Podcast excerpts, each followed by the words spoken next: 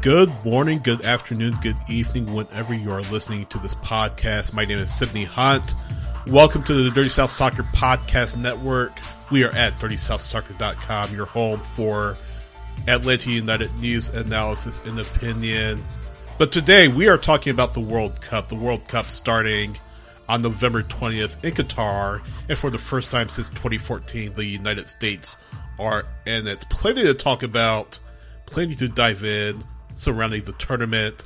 So I invited Tyler Pilgrim. You know him from our Twitter spaces that we do with myself, Tyler, and Tommy Moose after every Atlanta United match. And really, whenever Atlanta United news breaks, you can follow him at ATL Pilgrim on Twitter. But Tyler is hanging out with me today to talk about the World Cup, different storylines, and of course, the United States men's national team and their prospects as they try to navigate their first World Cup since 2014. Tyler, how's it going today? Doing well. How you doing?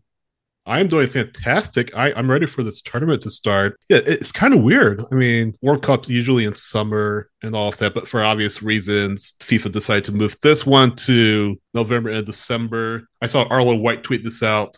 That kind of feels weird to have a World Cup in November and December, but mean, here we are, and we're right up against it. Yeah, and you know, it, it just seems so long ago. Like the wintertime thing is definitely I mean, I don't know, maybe a little jarring because of the the traditional summertime, you know, schedule, but yep. it's just after having COVID and everything, it just seems like a lifetime ago at this point. Yeah, it does. Like, 2018 seems so long ago. so I'm just ready for it. I know there's all kinds of, you know, things behind the the venues and all that, but at the end right. of the day, like I'm just excited to finally watch a World Cup again. I'm excited to see the United States finally in the World Cup. Yeah. I mean, my goodness. That is a real lifetime ago. 20, 2014. Do you remember what you were doing in 2014? Uh, yeah, I have lived an entirely different life since 2014. so much since 2014. It is kind of crazy.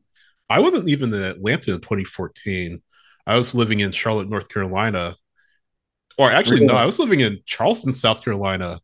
And I remember at work, we had the World Cup pulled up on TV it's hard to believe that's eight years ago. I mean, good lord. Yeah. yeah, and then 2018, I remember trying to catch games at a at kind of like a local bar that we have and cheering on Croatia as they kind of made their little Cinderella run. You have some Croatian background or uh, well, actually, I have a really good friend. Um, him and his his dad. Well, obviously, him and his dad, their family. Um, but they were they were uh, they have a lot of Croatian blood, and so at the beginning of the tournament, they were like, "Oh yeah, you know, we're just glad to be able to see them in the tournament, but yeah, we don't expect them to do much." And then you know, a couple of weeks later, they're in the quarterfinals. So. Yeah, yeah, not not quite the same, but um, a boss I used to work for, he's from Bosnia, so not quite the same, but similar. Uh, yeah. the same the same area of the world. Yeah, yeah, we'll talk about Croatia a little later. Um, they are drawn in Group F with Belgium, Canada, Morocco. We'll talk about them. Luka Modric, Ivan Perisic, all those mm-hmm. guys is just a little bit. So to kind of set the table for everybody, uh, we'll go through each group obviously to give our thoughts. We're gonna leave Group B last because that's where the United States is, and then to round it out, we're gonna talk about who we think is gonna come out of each group. So just to kind of set the table, but um. Yeah, Tyler, let's start from the top, my friend. Um, group A, Ecuador, the Netherlands, Qatar, and Senegal. Qatar, of course, the host. What's the expectation yeah, it, for them? I think the wild card obviously is is the kind of home field advantage thing, right? But at the end of the day, man, I, I just I just don't I don't know if they're going to be able to compete. You've got Ecuador, which you know, say what you want to. I really think Senegal is going to do well, but I just I just think they're going to get outplayed by the other three teams in the group. Not sure they make it out. Yeah, no, I agree. I mean, Senegal, I mean, you look at Senegal, Sadio Mane, of course, is part of that Senegal side. Right. But he's going to be carrying an injury into the tournament, and it's not even guaranteed that he'll play, right? Yeah. But um, he's banged up, and that's really the worst case scenario for the Senegalese headed into the tournament. Uh, let's talk about that. They play the Dutch first, which it's hard to see them winning.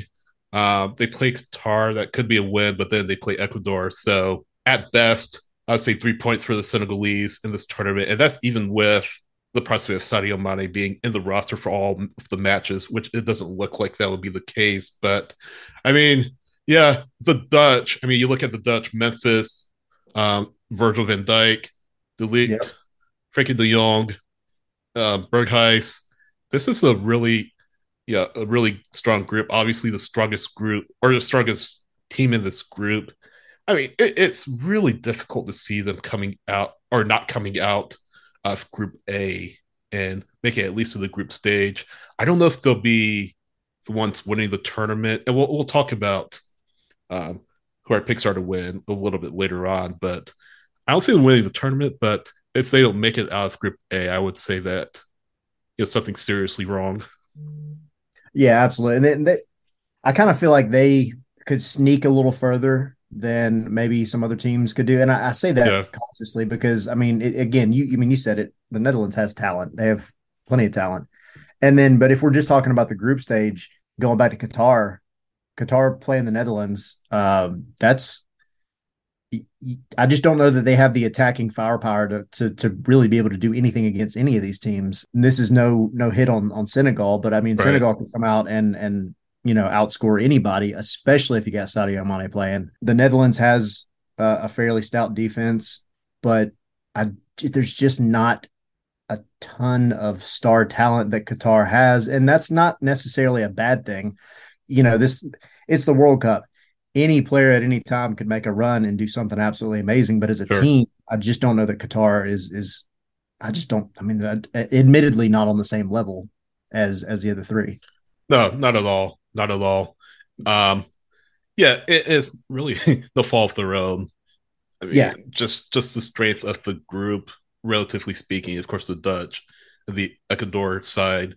Uh, we haven't talked about Ecuador yet, um, but Ecuador, I would say, yeah, I mean, they have to come out of this group as well. One of the names, a yeah. couple of names that jump out at me. Um, Alan Franco, not that Alan Franco, but I believe this is Alan Franco from uh, Charlotte FC, if I'm not mistaken, listed another Alan Franco that I'm not uh, don't know. Yeah, I think I think it's him. I think it's him. And then, and then of course you got was this Caicedo.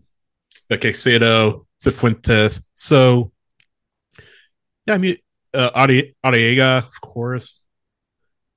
But if, if you look at this team, it I'll, admit I don't know too much about the Ecuadorian team. That's of the names that I just mentioned. Those are the names that jump out to me. But yeah. still, it's tough to see them not coming out of Group A at least. I don't know how far they'll get in the knockout stage, but it's fairly certain bet to see Netherlands and Ecuador coming out of Group A, which is intriguing because the winner of Group A takes on the runner-up of Group B, which I mean could be the United States, but we'll talk about that a little bit later on. But under any circumstances should be the Dutch and the Ecuadorians coming out of that group, right?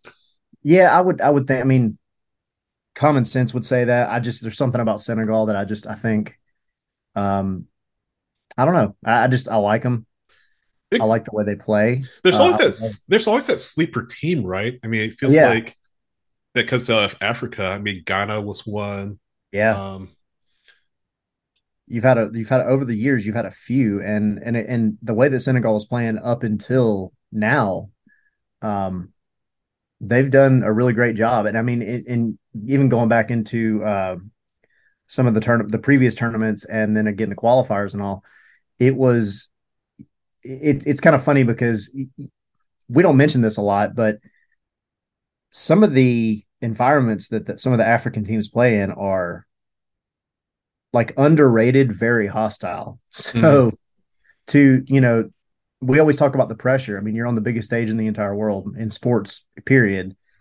And to to no. think that that's not a factor is, I mean, you're fooling yourself. So Senegal's no stranger to it, you know. Right. So I think maybe maybe that can play a factor in. But yeah, I mean, conventional wisdom would definitely say Ecuador and the Netherlands. I think.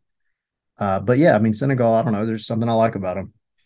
Yeah, and to kind of set the table um, for what the knockout stage would look like for the teams that cut out of Group A.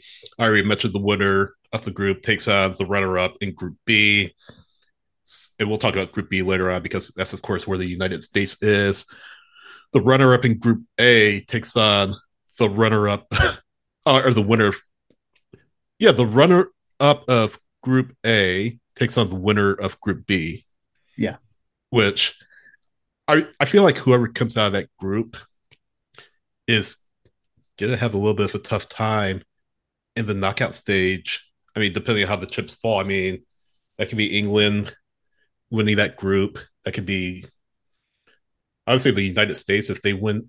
I don't know if they'll win the group, but if they are a runner up, I mean, there's a chance they have to take kind of the Netherlands. And I don't want to get too ahead of myself, but again, wonder if Group A takes on the runner up of Group B.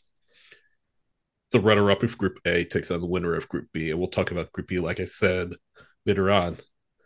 Uh, let's get to Group C, and Group C is probably somewhat of the group of death.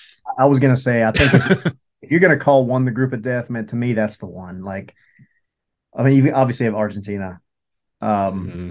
but the fact that you've got Tata Martino and Mexico, and then the history between him and Argentina, yep, obviously, exactly. and like it's just such it's a really cool plot and a really cool story. But at the end of the day, granted, Mexico has not been playing great, mm. but they're still I mean, they have they have one of the best coaches in the world, but then of course you bring in Argentina and you have got so much talent. Obviously, I mean, it goes without saying.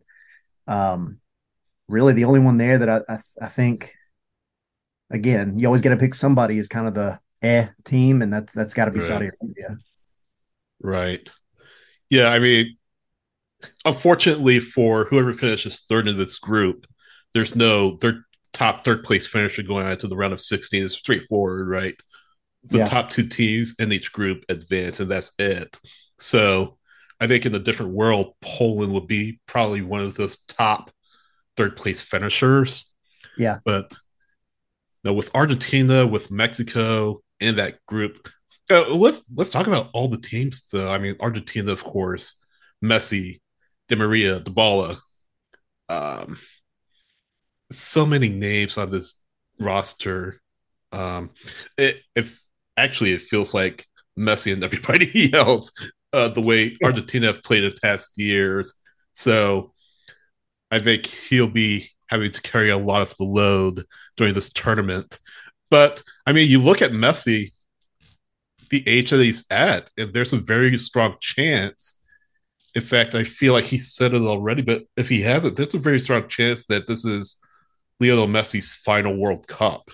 Yeah. At least 35 or 36. And he's one of those players that, I mean, it feels like they've been around forever. Yeah. And at the same time, you know, now their time is running out. in fact, no, he's not the only one, you know, kind of up there in age. Um, yeah, Messi's 35, Di Maria's 34. Alejandro Gomez, I mean, not capped too many times, only 15 caps. 34. But really, this team starts and ends with Messi, right? I mean, 35 years old, potentially his last go at a world championship. This is it for him. And I feel like he'll have that chip on his shoulder yep. and that drive to help this team get to a place that they haven't been in a while. Yeah, and it's it's interesting too because you know you go back to after he left Barcelona and then went to PSG, and mm. the first season with PSG is you know he even admitted um, his head wasn't in the game, mm. which is understandable. I mean, you've lived in Barcelona since you were 12 years old. You've literally grown up there. You've seen everything. That you've been a part of that club, and then you're, you know, you, you try as hard as you can to stay because you love it so much, and it just doesn't work out. So then you end up, you know, moving your whole family to France. Um, it's understandable your head's not the game. That was last season. And he's come out and, and said on a club level, like he is he's where he wants to be and he feels good. And that should be scary for anybody else playing in the World Cup that's not a part of the Argentine team. Mm-hmm. Um, you know, if if Messi's on, then you know the, that that can change a game a hundred times over. So uh, but then at the same time, in that same group, again, we talk about Argentina and Mexico because of the storyline. But Poland, you've got Lewandowski, mm-hmm. and it, again, another one that's kind of getting up there in age, but he's another one that can absolutely flip the script on a team. And and if I had to pick, as much as I actually do like the Mexico team, I would I would say it comes down to Poland and Argentina. That's fair.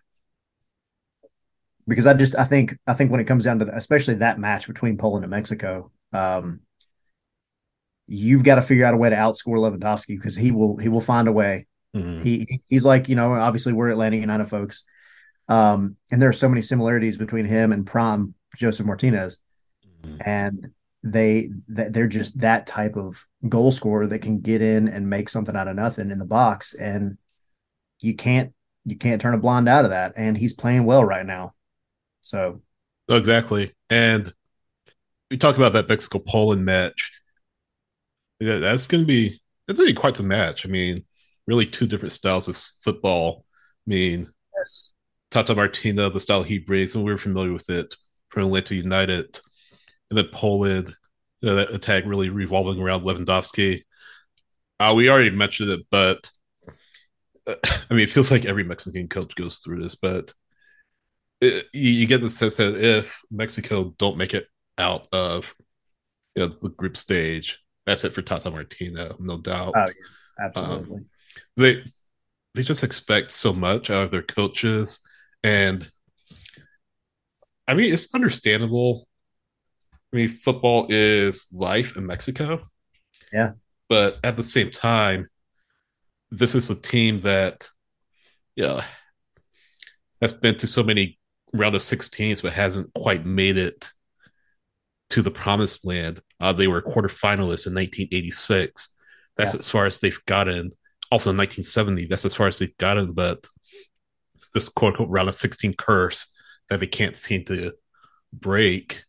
You, you got to get off the round. You got to get off the group stage to make it to the round of 16. But yeah, playing against a Poland team featuring Lewandowski, playing against an Argentine side, you know, featuring Messi and so many other stars. I mean, you, you gotta. Uh, uh, the pressure's really on them to yeah. get not just results but wins against two teams that really have goals in them. Yeah, and and every team, obviously, and I hate, I hate to pick on them, but every team in Group C that's not Saudi Arabia should be looking at the match against Saudi Arabia as three points. Um, right, no doubt. No, you, you have to, and but especially Mexico because you can you can maybe as Mexico hope that you know Poland flubs somewhere, uh, or I mean you can hope Argentina does it too, but it's just less likely, um, I think. But you you're really really really pushing for that that Saudi Arabian team to just you, you got to walk all over them. And going back to Tata Martino as well, the thing about his style of play, again, we're we're very comfortable with it. We know it quite well, but they just don't have a goal scorer, like a focal point goal scorer. And that feels like that's what the team is missing.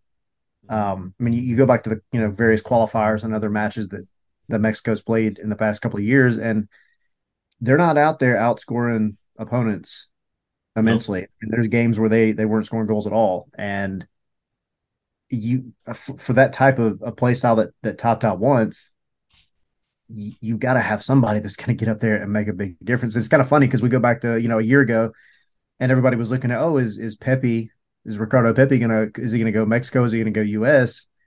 And it really feels like Mexico could probably really, really use a guy like him right now. Mm-hmm. You know? But um, it's going to be interesting. I think Mexico, you know, like you said, if if they don't make it out of the group stage, I I even think if they don't make it, you know, much further than that, then then Tata's gone. They've got to go pretty deep, I think, in this tournament for him to stay around. Absolutely. And then when you look at the roster, uh, Jiménez has 29 goals, um, has, has been kept 94 times. Uh, Chucky Chucky Lozano, uh, 16 goals, capped 59 times. Uh, Guardado in that midfield, he's really at rocking midfield for them. But you know they have to get goals.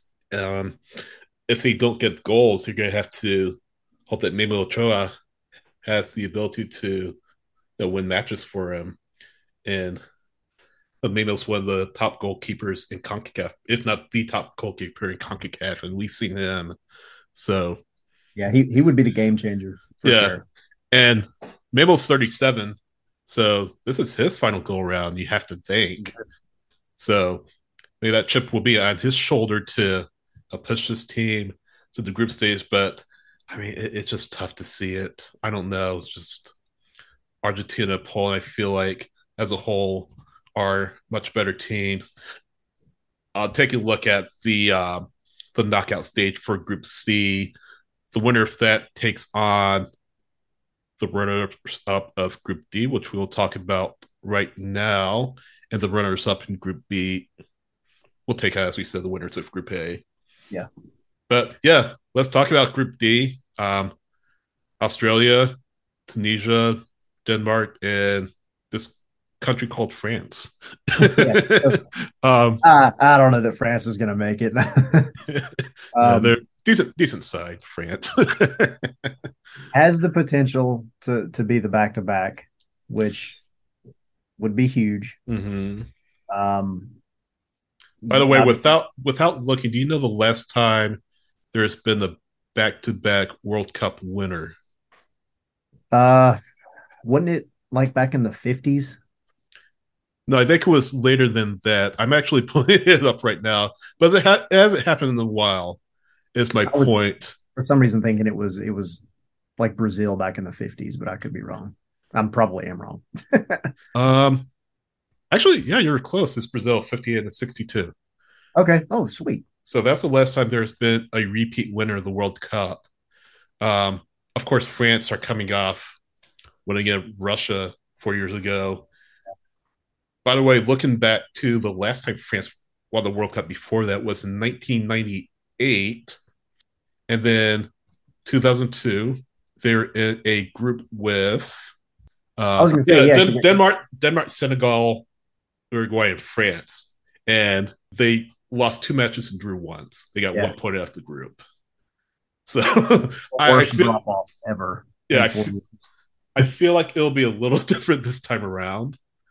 Um, yeah, I mean you, you've got Mbappe and and Zima, so uh, I, you, we're always talking about like each team is going to have at least well, not every one of them, but a lot of your teams are going to have that one guy, right? That one mm-hmm. game changer, and there's a couple of them that have two, but especially France. You know, you, you get both of them on the pitch at the same time, and that is a lot of attacking power. Mm-hmm. A lot of, mm-hmm. at least in Mbappe, you get a lot of speed. Benzema is another one of those, kind of like we were just talking about with Lewandowski, and you know Josef's not here, but the that that that kind of similar striker that if you give them an inch of space, they're gonna they're gonna make you pay. Mm-hmm. And a pairing of those two is is very dangerous, which has been showed already, obviously. So you got to expect France takes the takes the group, and then it's just a matter of who who's behind them. Yeah, it's gonna be interesting to see uh, who France play. Uh, they play the runner-up of Group C, um, which could be Poland. Let's just say Poland for the sake of argument. Um, I mean, a big game if it played out that way. No, absolutely. But then coming out of that, they take on if they were to win in the round of 16, they would take on the winners of either the winner of Group B or the runners up in Group A. So you like to think that if they make it out of the round of 16, the draw sets up pretty nicely for them to make another run at it. I know there's yeah. been some doubts about if France can repeat. I mean, you know, I'm not superstitious. I don't believe in curses, but yeah, for whatever reason, uh, a World Cup holder has hasn't won the next tournament since Brazil did it. So yeah. France yeah, shouldn't have any trouble getting out of the group. I don't think. I mean, it certainly won't be a repeat of 2002. No, that, I think. I mean, they're going to make a pretty deep run for sure. Because when you look at the, the the talent between, really, I guess some of the the front runners in the tournament, obviously France is a big one, Argentina is a big one, Brazil is a big one, um, and then there's plenty of other teams that have you know lots of very solid talent as well that could absolutely make a, a deep run or even win it. Mm-hmm. But you got to think, you know, it, it's not like France won in 2018 and then they don't have anybody coming back from that team. I mean, there's still a, a pretty steady squad from four years, years ago. So the chemistry's there. Um, maybe they're not playing as dominantly as they were in 2018. But I mean, it, it I don't think it matters, especially in the first the first few matches they're going to play. So right, you got Australia, Denmark, and Tunisia. Yeah, and Denmark has to be the second place team yeah. out of the group. Eh, by the way, it's great to see uh, Christian Eriksen in the field. I mean, yeah, absolutely. After that just horrible situation in Euros last year, he's back yep. at it. It's so good to see him on the field. But and especially to, to make it back on the field uh, in time mm-hmm. for the World Cup. I mean, because it was, I think we're going on right now just over a year. I think when that happened, right or close to it. More than a year. Was it more than a year? And yeah, and then when he started playing back at the club level earlier this season, so for him to still be able to make it to the World Cup, I mean, I think it's great. You know, it's I don't know that you could say it's a testament to anything other than just you know, if you're a if you're a religious person or whatever, like you, he's very lucky. Prayers up for for anybody that has to go through something like that because that's that's tough. Yeah, yeah, and if that just sucked the life out of the ground, just for sure. But yeah, just just good to see him back, and I hope for his sake that he has a great World Cup. Yeah, I really do. Um, you look at you know the the squad here. Uh, Schmeichel is 36, so you maybe get the sense that you know we talk about these older players. We get the sense that the Schmeichel's less let's go at it. I mean, this team has has some success in the World Cup. They have they were in the round of 16 last time. Um, they're a quarterfinalist in that previously mentioned 1998 World Cup. So they're not they're not the best team of the tournament by any stretch of the imagination, but this is still a group that you know if they make it out the group stage as expected, I mean they could potentially make a run. I'm pulling up the schedule right now uh, as a runner up. Though they do, they would take on maybe Argentina. So unfortunately, it just feels like the draw doesn't favor them. Yeah, because, they're, in a tough situation no matter how it plays out. I think. Right, it's the fault of the world. It's just how the chips fell. But yeah, even if they get out of that group, uh, which I think they'll be second place at best because France easily is going to win that group. I mean, you yeah. got to play, like I said, Argentina, I, they're going to hope that Poland can somehow get one over in Argentina, somehow get that group or get out that group on top because I think that'll be a much better matchup for them. That being said, it doesn't look like that's the case. So certainly France, Denmark, I would say wanted to out of that group. Uh, yeah, Tunisia, the wild card w- with Australia would be their goalkeeper, the dancing goalkeeper. Yeah, Ryan. So, yeah. Uh, but no, I just being being very real about it. Yeah, I think France and Denmark are, are the two. I think honestly, I think out of all the groups, um, that one, at least in my opinion, is probably one of the closest to to just call and say like, uh, if I were if I were a betting man, mm-hmm. I would I would go ahead and say yeah, France and Denmark. But again, World Cup, anything can happen. But I just don't think. I mean, Australia barely squeaked in, and then Tunisia just again, they're just not. I just don't think they're on the same level. They're at the World Cup for a reason, though. So yeah. anything can happen. We all know, but they're they're just in a that's a tough group for uh for Australia and Tunisia. Yeah, Tunisia was in the group stage. Uh, they've never got out of the group stage. In fact, they were in it last year or last time out. Um, yeah. They made three straight World Cups 98, 02, and 06. Um, in all three years, drew once, lost twice. So, yeah, I mean, not quite a minnow, but still uh, pretty yeah. close to it. So, yeah, probably a three and out for Tunisia, to be honest with yeah, you. That's kind of how I feel. I think it's there. It, I mean, eh, you look at because this is their sixth World Cup overall. Um, but you're looking at a lot of their their main players, and it, there's just nobody that really sticks out as somebody that's going to make a difference. And I admittedly haven't watched Tunisia really play Right. Um, but their main forward has 17 goals and 85 appearances. That's Youssef Msakni. Mm. Um, but uh, you know, not that that's not that those are terrible numbers, but you you just don't have what feels like somebody that's going to make a huge difference. Now that being said, again, I haven't watched Tunisia play. I don't know what their style of play is like. So, you know, they may come out and be a on paper mediocre team that's coached mm-hmm. very well, may may make a run. So who knows? Yeah. But uh yeah, that's group D. And yeah, probably very close to clear cut France and Denmark in that order coming out of Group D. Uh, we get to talk about Tyler, a CONCACAF team in Group E. Uh, Costa Rica, of course. Uh, and part of that group as well is Spain, Japan, and Germany. The winner of Group E will take on the runners up of Group F, which includes Belgium, Canada, Morocco, and Croatia. But yeah, let's talk about Group E. Um, Spain. I mean, what can you say about them? Um, so I had a little bit more, um, I think a little bit more faith in what I thought was going to happen in Group E. But then I started watching Japan a little bit more. Hmm. And to me, I, I feel like they they could come out and actually give though we look at Germany and Spain as these like juggernauts typically, right? Mm-hmm. I feel like they could give either one of those teams trouble on any given day. Um, just because of the their, I mean, they, I mean, you saw in the U.S. match they press wildly.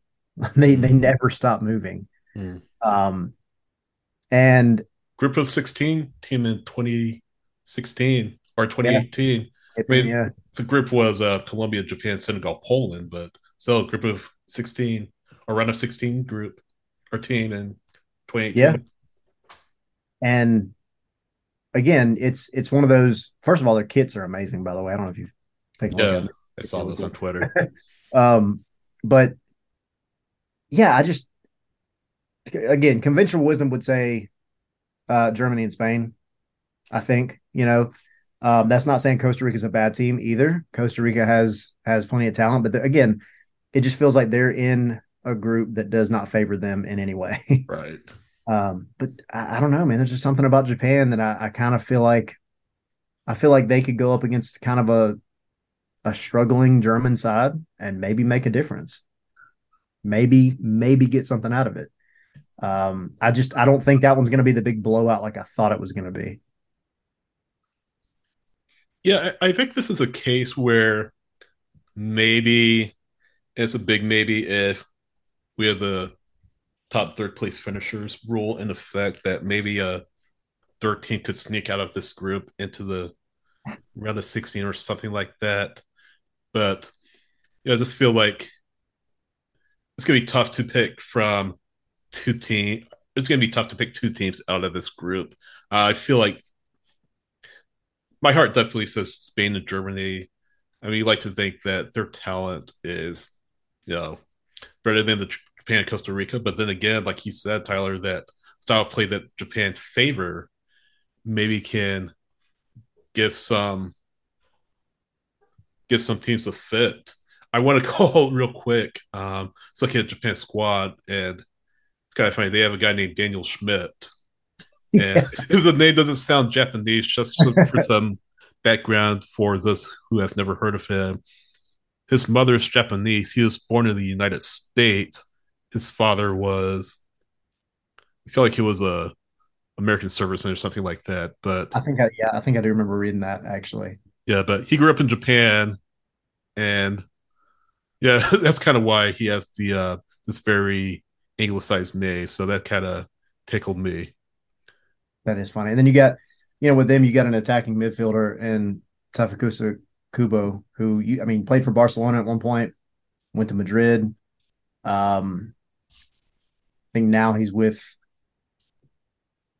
Real Sociedad. So I mean, he he's been in Spain like pretty much his whole career, but mm-hmm. um, he trying to look at his his stats, which I'm not I'm not seeing right now, but I, I do remember seeing him play Um, maybe it was in the Olympics, mm. but yeah, it, again, it's not just him. But you go back to the the style of play that Japan has right now, and I mean, you got you got a, a fair amount of youth. You've got a lot of energy in that squad.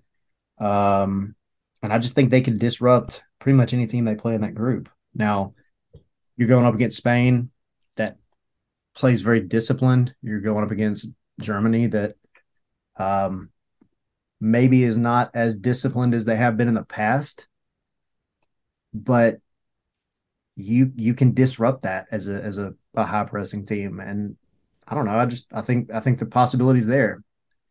Um, and I feel like we're leaving Costa Rica out of the conversation because everybody just in they're the they're the weaker link there. But I mean, Costa Rica's given some teams some good teams fits recently as well. So mm-hmm. I, I still think conventional wisdom says Spain and Germany, like you said. But I wouldn't be surprised to see, honestly, if I had to pick another two, it would be Spain and Japan. I think I think Japan has the the potential to really screw over Germany. That's a tricky group, isn't it? Yeah, a bit tricky group, and no, just going back to the Japan side. I mean, some of these players have are have played and are playing at maybe the higher levels of this board. Um, really good first, second division teams. Tomi Tomiyasu, the defender, plays for Arsenal. Um, Minamino plays for Monaco. Um, a couple of players play in the Bundesliga or the Bundesliga. Uh, Kawashima plays for Strasbourg, their keeper. So they're they have some representation in a lot of the better leagues across Europe. So they're definitely no slouch. Um, Costa Rica, I, I, don't want to leave them out. I mean, we already talked about them, but feel like we know a little bit more about them since they're in the same continent as the United States. But they're local representatives. right.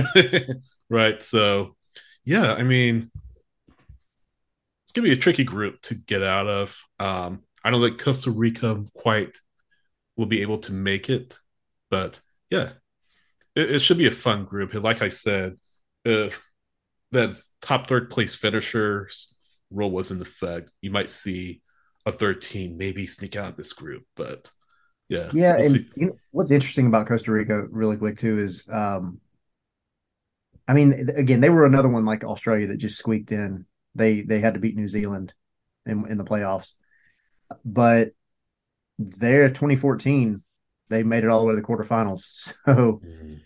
You know, it, it, it's and and then even in the quarterfinals there, they only lost to the Netherlands on penalties. So it's it's not that they're the talent's not there because you still have a, a fair amount from 2014 that are still going to be with the squad. Not not a ton, but you've got a I think a good mix. I mean, you've got plenty of veterans still.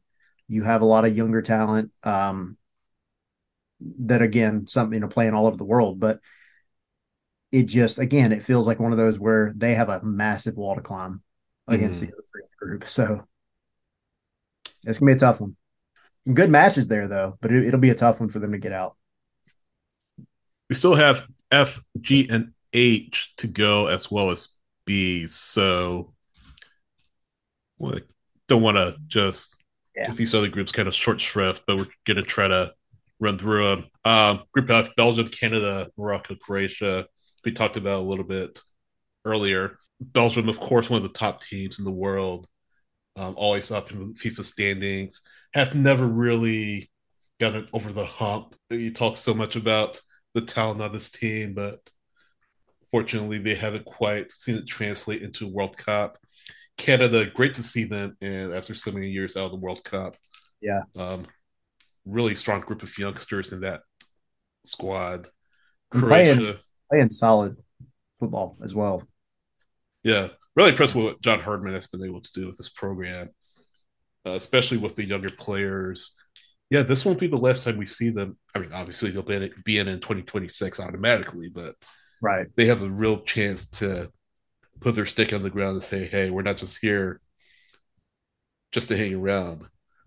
yeah, it feels like they're, they're, really they're really building something that's going to be strong and and lasting. Um, I mean, you go back. It's, it's 1986 was the last time. And it's crazy because mm. they came out and won. Uh, you know, they they beat out Mexico and the U.S.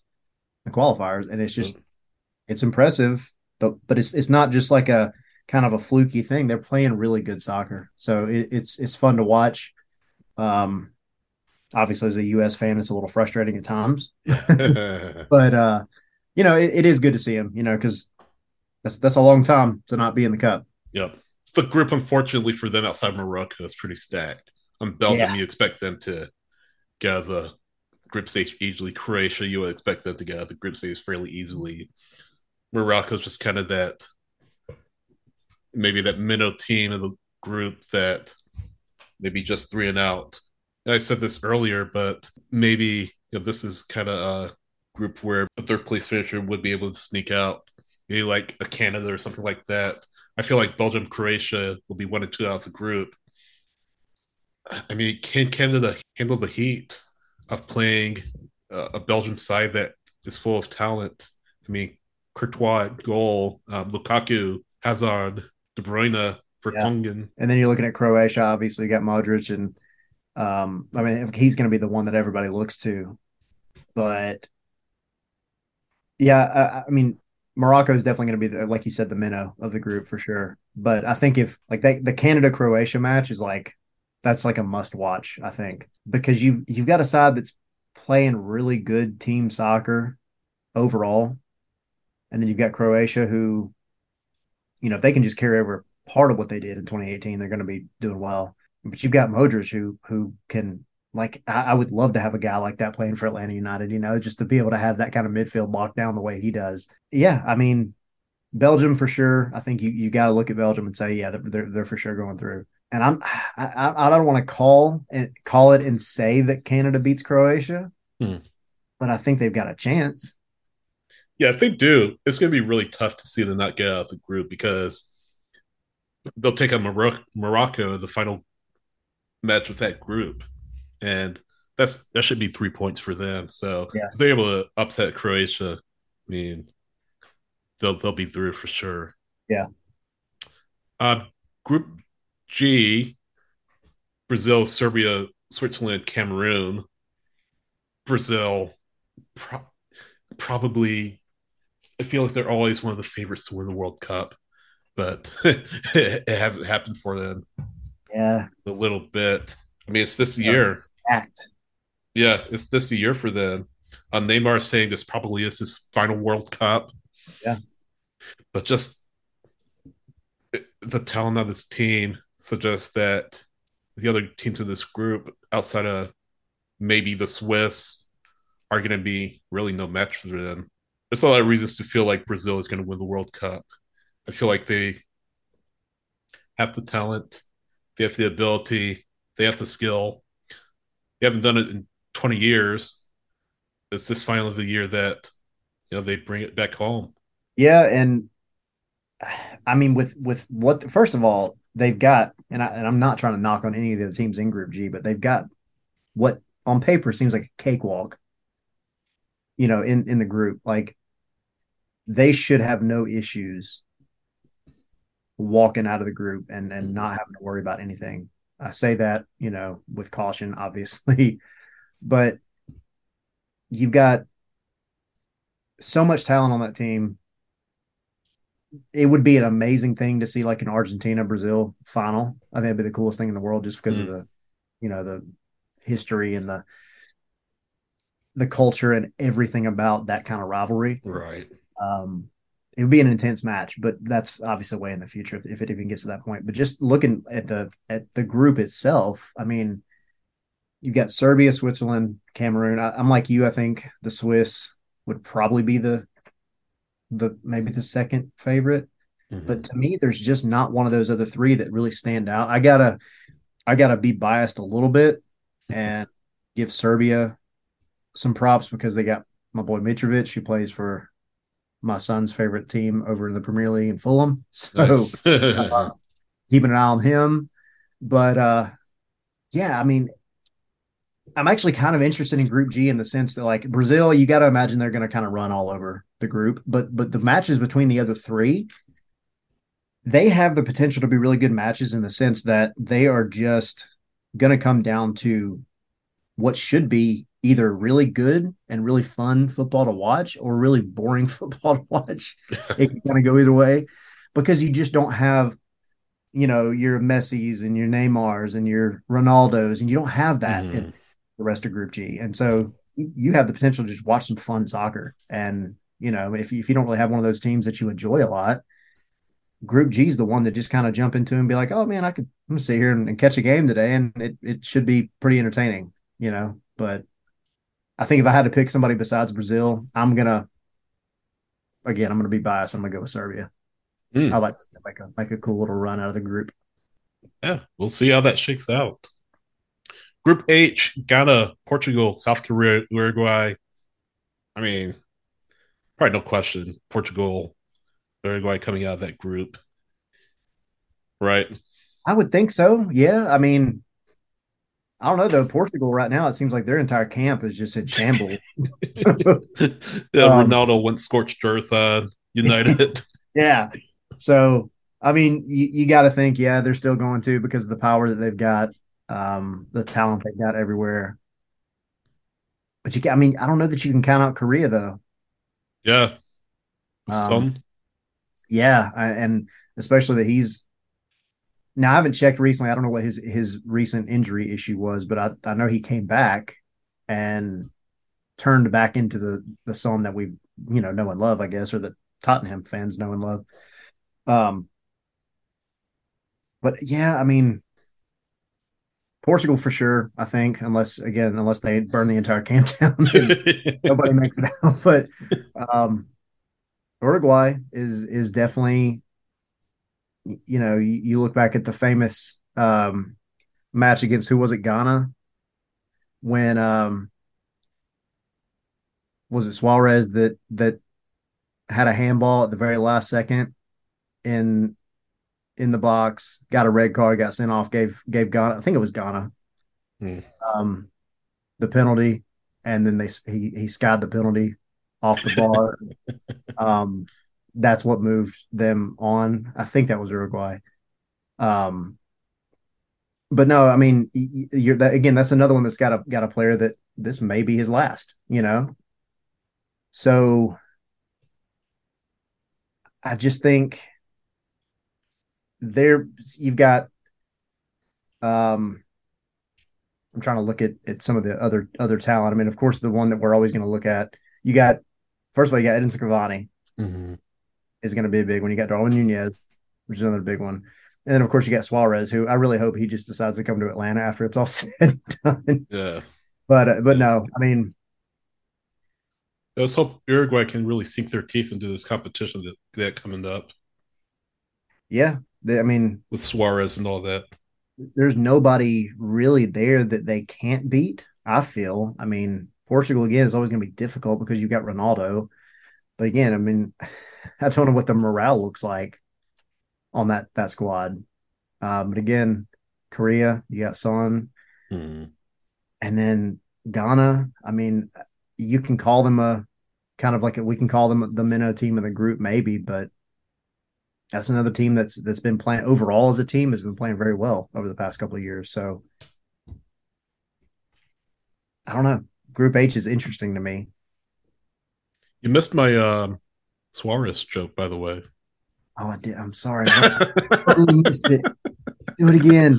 uh, I said Uruguay. Let's see if they can sink their teeth into competition. Oh my god, dude! I missed that totally. How did There's I nothing that? in there. I'm, well, so look, I'm so glad I made you repeat it now, so everybody can hear once again. hey, there we go. Exactly.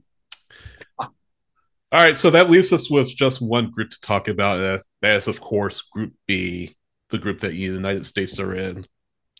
And let's start with them. I want to spend a little time to talk about them. You know, watching through them throughout the qualifiers, and they got in, which is absolutely fantastic.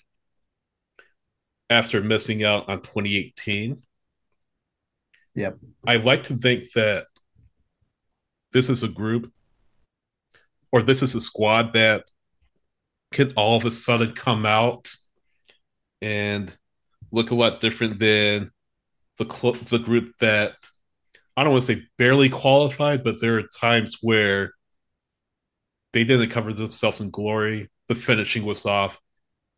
The attacking was toothless. I mean, there's this huge debate about who would be the striker for this side. I'd like to think that they can just step up and rise to the occasion and start off with a bang against Wales on the 21st. They're really going to have to because they play England on the 25th. And yeah. England, I feel like, is probably going to win this group. So they really have no margin for error you know, coming out of the gates. I mean, Wales is a team that, even though they haven't been in the tournament forever, I mean, it's still a team that is plenty talented with guys like Bale and Ramsey. Yeah. They're not just there to sightsee. I mean, they're there to kind of turn some heads. And I guess, again, that just worries me. Is this attack potent enough? Or has Greg Berhalter brought in the group that can erase those issues that they had attacking and finishing in the poor form defensively and get themselves to the knockout stage because this is a very talented young group on paper. Yeah. But they just have to show it. So it's interesting to me looking it, obviously, you know, biased US is the team that you know we're going to be cheering for. But if you're outside looking in, this is actually very interesting group because you've got the Welsh. They're going to have a chip on their shoulder, right? They're going to they're going to come to play, and they're going to want to do exactly what you just said about the U.S., which is start this tournament off right. I think if if, if Wales can come and get a result, not just a win, but a result against USA, yep, then that that gives them a huge confidence boost. Yep. The, the you know vice versa is us has to come and they've got to they've got to win i think against wales starting mm-hmm. off you want to go ahead and boost yourself up because then what is it four days later you're playing england mm-hmm. and mm-hmm. Now granted england has had its issues of late which may play into the us team's favor but you know i think everybody looks back at the most recent couple of matches back in september uh, when the U.S. played Japan and Saudi Arabia and didn't score. Mm-hmm. And I mean, obviously, it's easy to turn and and start, you know, throwing up a whole bunch of red flags. And certainly, there are red flags. I think with the way the team is is being run right now. But at the end of the day, they did make it to the World Cup. You do have plenty of talent, like you you said. You have plenty of talent on that team. It's you know the youngest squad of the of the entire tournament um, I, I, I just, I have not not just high hopes. Obviously, we all have high hopes. We want the U.S. to win it, right? But like, I think they make it out of the group stage. I think they make it. I, mean, I don't. I don't imagine that they're going to win. Just if I'm being, you know, I'm, I'm, looking at it kind of unbiased as much as I can. Right. They're setting themselves like we were talking about Canada earlier with what seems like a squad that has now set themselves up for the future, and it feels like the U.S. has done that with a lot of the, the a lot of the talent they now have. Right. Um, but if you're looking strategically at the way that the U.S. needs to handle it, yes, they have to come out. They have to beat Wales. They have to get a result against England. Um, and then if you're any team in Group B, again, you have to you have to win against Iran. Yeah, that's the team Absolutely. that you have to, you have to get points off of them. So is this is a three team group essentially. Yeah, yeah. But but it's funny though, you know, because we we look back at the the most recent match that the men's national team played, which was against Saudi Arabia, and that's mm. another. You look in their group, and you're like, oh yeah, that that's the the weakling of the group. I mean, you got Argentina, Mexico, Poland, and then Saudi Arabia. But the U.S. should have been able to handle Saudi Arabia with no issues. Right. Um, but there's a lot to be said with these matches going into the World Cup, like these last matches. Of course, you want to spend that time and really, really settle in the way that you want to play. but there's also, I think, something to be said about not maybe maybe not overplaying your hand mm-hmm. that close to the tournament. You know, obviously not wanting to risk injury. Now, granted, they're not going to worry too much about injuries when you're playing two matches, but as opposed to then the players going back to their respective clubs and potentially getting injured, which seems to be happening left and right with other, t- you know, other countries. But uh, I don't know. I just, I really think the entire World Cup for the for the men's national team is going to be defined by these first two matches, but especially the one against Wales. Like you have to win that one. I tweeted this out a, f- a few days before we recorded this. This is on a uh, Tuesday night that we're recording this. It was right after the rosters were revealed. I'm at SH Trice on Twitter, by the way. Uh, little plug. Um, I, I, tweeted out that I'm not personally on the Fire Berhalter bandwagon, but that the proof will be in the pudding when these matches start, right? Whether it's Berhalter's system or you know the form of the players, the United States have been less than convincing, Tyler. We already we already talked about that, even the qualifiers. And we can agree, disagree about whether or not he brought the right players, whether or not he should have brought in Ricardo Pepi or not, whether he should have brought in Zach Steffen or not. If the US don't at least get off the group stage, then I think you do need to start talking about a change at the top. But at the same time, whether it's form, whether it's Berhalter's system, it's his job as the coach of this program to get the most out of the group that he is bringing. And that's especially the case with such a young group, such a talented group. I mean, my goodness, Dest, um, Robinson, McKennie, Ferreira, Reyna, so much young talent, Musah, so much young talent on this roster that he needs to find a way to unlock and get them playing and get them on the same page and get them to kind of erase those memories of those rather unconvincing performances and friendlies and uh, even at times throughout the qualifiers. If they go on this kind of a dream run, just for the sake of the argument, to a quarterfinals, that Berhalter's a genius, right? But I feel like some of this criticism criticism of him is based on pre-existing biases. But yeah. again, once the tournament starts in a few days, again, like I said, the proof will be really in the pudding. Yeah, the that first match against Wales, the the I don't know, the two or three hours after, Twitter is either going to be a really, really, really, really, really toxic place to be. right. Um, and then you know, looking at the men's national team as a whole, I mean, you're going to look at Pulisic. That's he's going to be the guy that everybody is always going to look at, you know. But I, mean, I think if there's there's one because Dest is is a big one, McKennie's a big one. There's one really I think that actually could maybe be a player that gets put in certain matches and can make a big difference. It would be Gio Reyna. Mm. I think I think the kid just has something that U.S. soccer hasn't really seen a lot of. I think yeah. he's got a little bit of a flair. Love and, watching him play. Yeah, he's such an enjoyable one to watch. He's so fun to watch, and you just don't see that a lot. Um, not that it's a bad thing. That you know, I mean, it's a different culture. That's what's so fun about this tournament. You get to see the different cultures of of football played around the world. But Gio Reyna is kind of the one that maybe doesn't quite like at, on paper fit in the way that he plays, but he can make such a big difference. Everybody always goes back to that the run that he had against Mexico. um, oh, I was there. beautiful to watch, and I'm not oh saying gosh. he's going to do that in every match, but I just think he's one that's kind of like a, a wild card that you could throw on in the you know 60th minute or so and give him a half hour to to just change the game around a little bit, you know.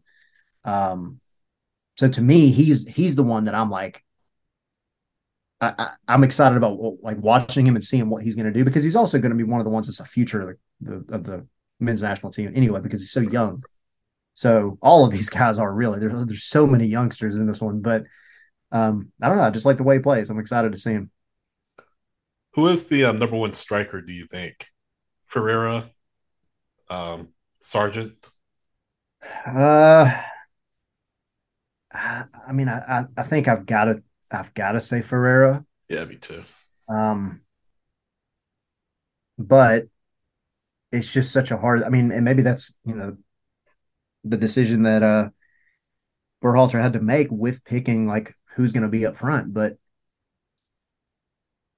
you you got to you got to look at the decision to leave Pepi out, and it's like, dang man, you know. Of course, he had the he had the amazing year, and then he had a, a dead year, and then he's starting to come back and just score like crazy again. But I do understand because you know you you you want someone who has been at least somewhat consistent over the past couple of years, right? And I'm not saying any of them have been super consistent, but Pepi definitely was not. You know, he, he wasn't taking advantage of, of the time that he did have for a significant amount of time. So you can't just at the last second start, you know, balling out and then expect to get put back on the right. roster. Exactly. But at the same time, that's going to be the first argument if Ferreira doesn't go out there and and really help out this team. You know, I, I mean, I can already see it now. That's going to be the biggest issue. Is everybody's going to be so frustrated? They're going to be like, "Oh, Pepi, he should have been in there," and you know, hopefully it doesn't happen. I'm just preparing myself for it now. I, I, I, think, yeah, I would like to see Ferreira do well. I think, I think out of the two, out of you know the two you mentioned, I think he's got the. Uh, I don't want to say the highest ceiling, but I think he's got the most potential in this tournament to make a difference as far as that position. So how are you how are you feeling overall about the US? Optimistic, pessimistic? You like wait and see, just as we kind of wrap. Um, I, am not I'm not pessimistic by any means right. because I, I do think everybody's going to look at the past two matches and that's going to be the most recent thing they saw. So of course that's what they're going to focus on. But um, I think one one thing we haven't mentioned yet that we're really missing is Miles Robinson. Mm. You can you can see the big difference that, and even Berhalter came out and said it. You know that they really really miss having him and the pairing with with Zimmerman in the back. Shout out to the, the one of the three Georgia boys, by the way, yep. um, playing for the men's national team. But yeah, I mean, they're they're missing Miles, um, and of course that's another argument that's been going around is is who is replacing him. I got to say Tim Ream actually because again another Fulham guy, and I watch a lot of Fulham because again my son loves them and he loves you know Jedi who's mm-hmm. that's his favorite player. So watched a lot of Fulham, and Tim Ream has been doing great um, this season. I mean, he's captain in the squad. He's not your most athletic guy, but you've got him um, back there with Zimmerman, and then you've got Jedi off to the left, and you've got a midfield that should that has enough speed that I think should be able to handle um, a lot of threats and maybe cover for the maybe for the, the lack of speed that's actually in the center back position. I mean, we look, I, I, guess, as a comparison to maybe a lot of people that would be listening to this would be like having, you know, Michael Parkhurst for Atlanta United. Right. He, will sit there and tell you he wasn't the most athletic. He's not the tallest guy in the world, but he plays very intelligently. Right. And that's something that Tim Ream does. And so I know I kind of went off on a tangent, but to go back to your original question, um, I am very cautiously optimistic um, that they make it out of the group. And I would say, I think a, a measure of success would be the round of 16 for such a young group.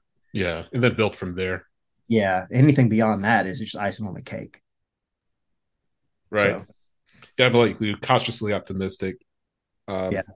But again, that Wales match is just so big. And yeah, I think if they lose that match, it's really hard to see them coming out of the group. But yeah, we will see what happens in really just a matter of th- days. Um, by the way, before we head out, I do need to let you all know that we will try to be on uh, the morning of every group stage match to do a Twitter space at Dirty South SOC, Dirty South SLC. We will definitely be on after the Wales match after the England match and then after the Iran match uh, to get your thoughts, concerns, celebrations, commiserations. Again, hopefully at, lots of celebrations. Exactly. over at Dirty South Soc. Um, but yeah, Tyler, it's been fun and enjoyed talking to you about the World Cup And I know we didn't get into any predictions as to who would win because we're running kind of short on time, but yeah, may the best team win. Yeah, and uh and go US and I guess I'll give my little quick plug. Uh make sure you follow me as well uh on Twitter, which is at ATL Pilgrim. So yep. yeah, there's there's my quick plug and and go US. Absolutely. And then Tommy, who's also a part of our yes. Twitter space crew, that's at Let's Go Ducks 96 on Twitter. Again, I'm at SH Wrights, S H W R I T S. Of course, stay with DirtySouthSoccer.com and Dirty South Soccer on Twitter at Dirty South SLC for more World Cup coverage. He is Tyler Pilgrim. I am Sydney Hunt.